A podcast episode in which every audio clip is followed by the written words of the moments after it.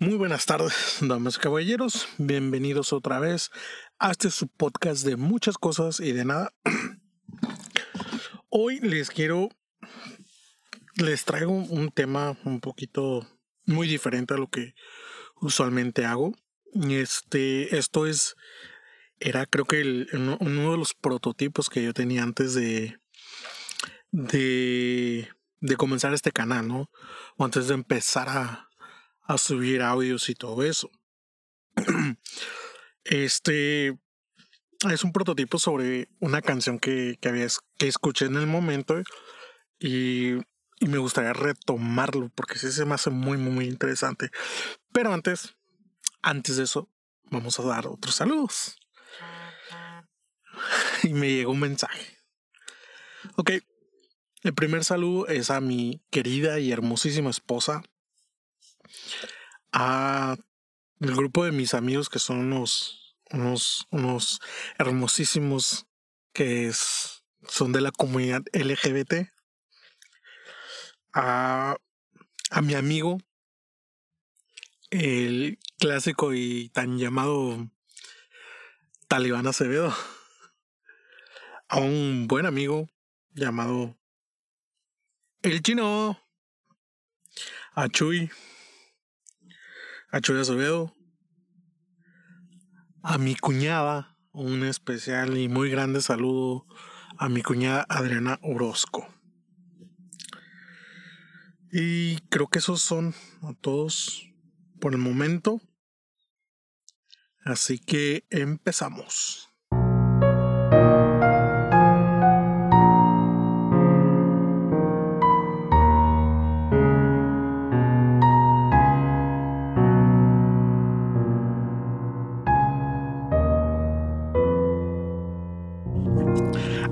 Canción llamada Desapariciones.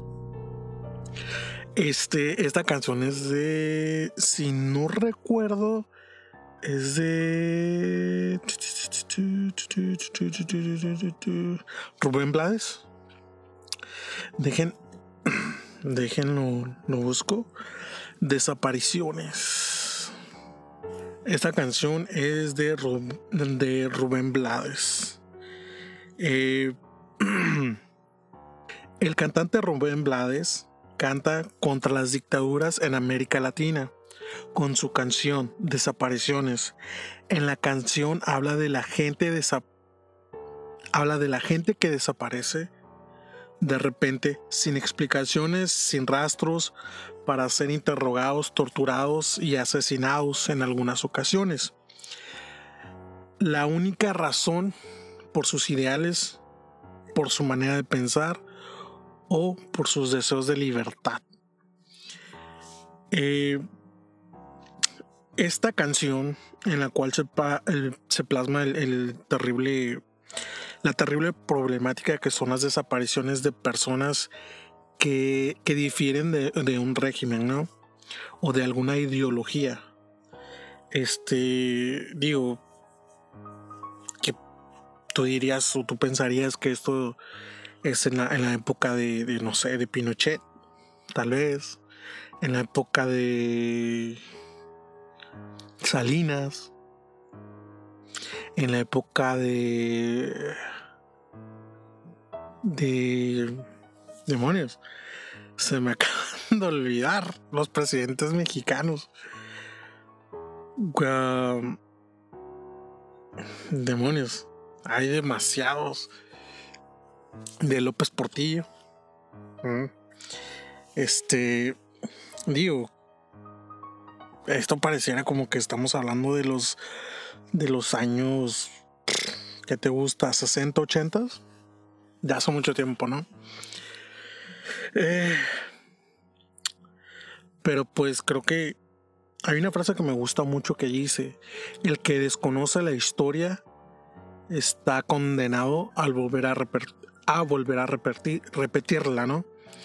Y es que hace, cuando yo, vuelvo a lo mismo, cuando yo estaba escribiendo esta, este, esta pequeña introducción, este pequeño este ensayo sobre, sobre el, tema y sobre lo, de esto que quería hablar de, de esta canción, estaba fue en el año del presidente o el expresidente Peña Nieto, ¿no? Eh, y muy en específico en la. En. Por ahí del 2017, 2016. No, 2018, 2019.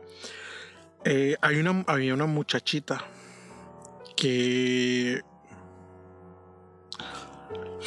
que se llamaba Diana. Diana Piuget Piuget. Ah, permítanme, dejen. No la quiero cagar en eso. La,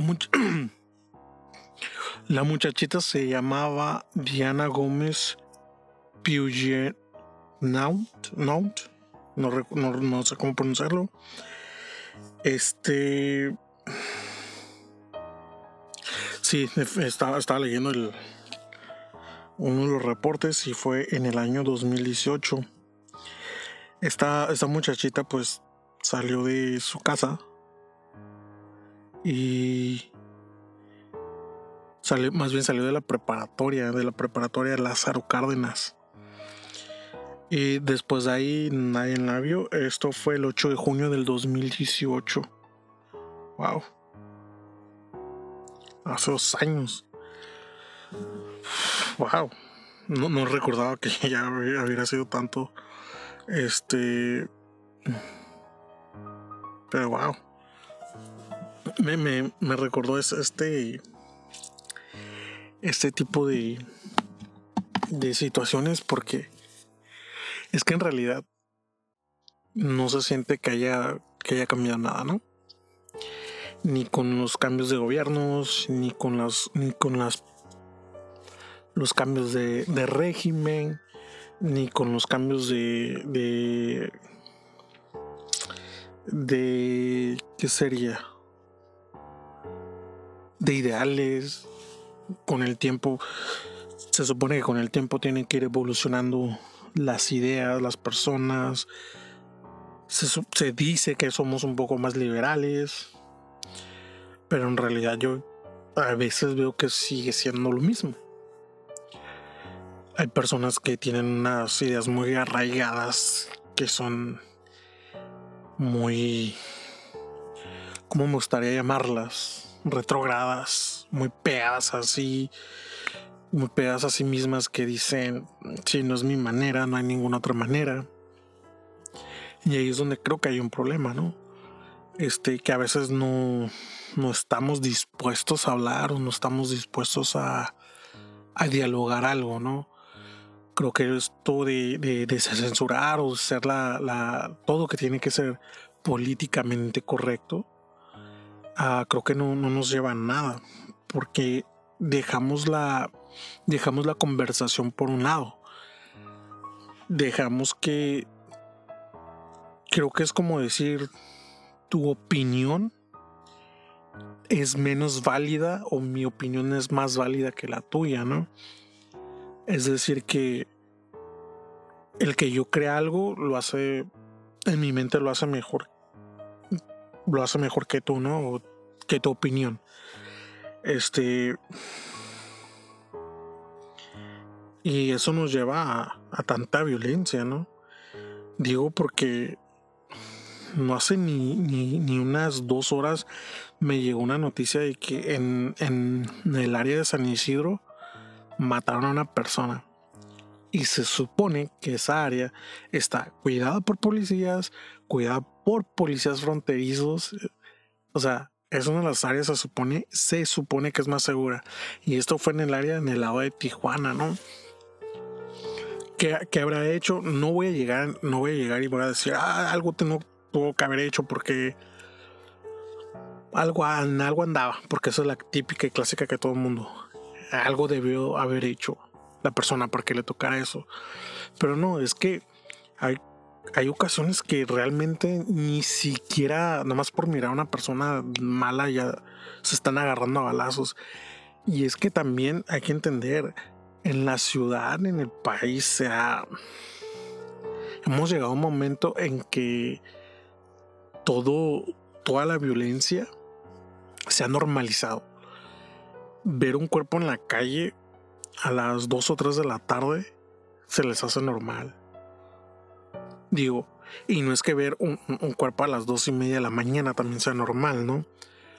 Pero ya, ya hemos llegado a un punto donde,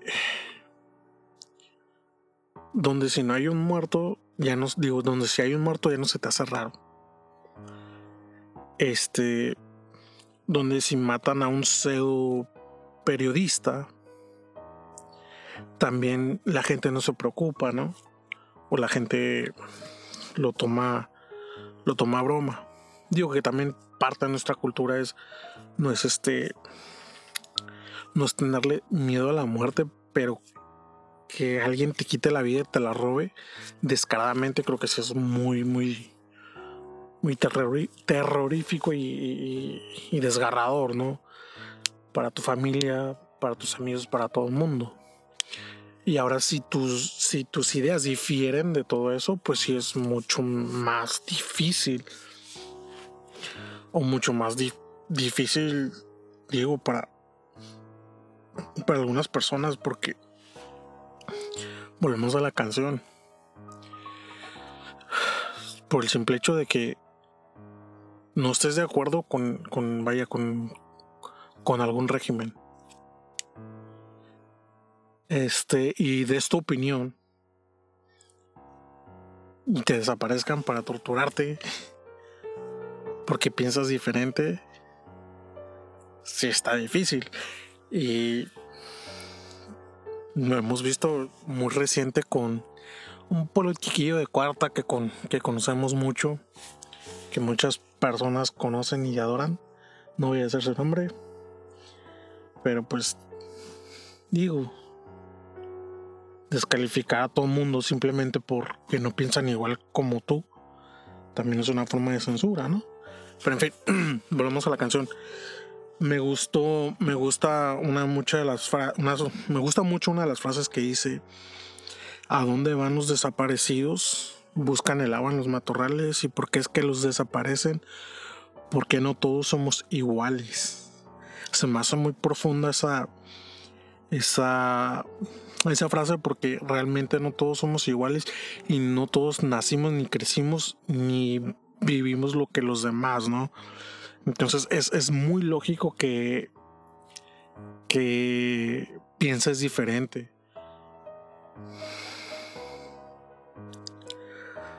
Y voy a leerlo otra vez lo que puse. Este. Dice.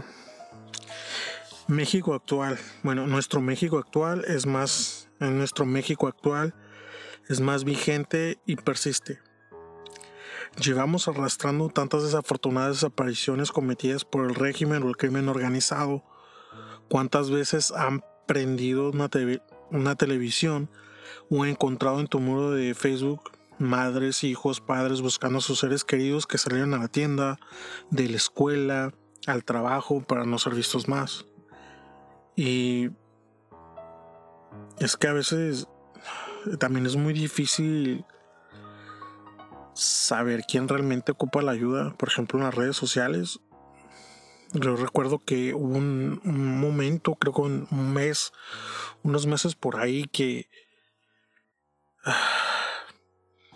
había como 10 desapariciones y de las 10, 9 estaban, 9 muchachitas, estoy hablando de muchachitas este, nueve estaban con el novio, que en el hotel, que en la casa, que con las amigas, porque se habían peleado con los papás y no era la primera vez y no era la segunda vez. Y se me hace como que muy difícil porque desacreditan las desapariciones reales, ¿no? Hay personas que realmente necesitan la ayuda como sea y, así rápido al instante darían todo lo que fuera por, por, el simple hecho de, de, que alguien las ayude o que les ponga atención, ¿no? Más sin embargo, las personas que sí tienen ese tipo de atención, este, perjudican la causa, ¿no? Digo, desapariciones ha habido un montón en la ciudad de Tijuana.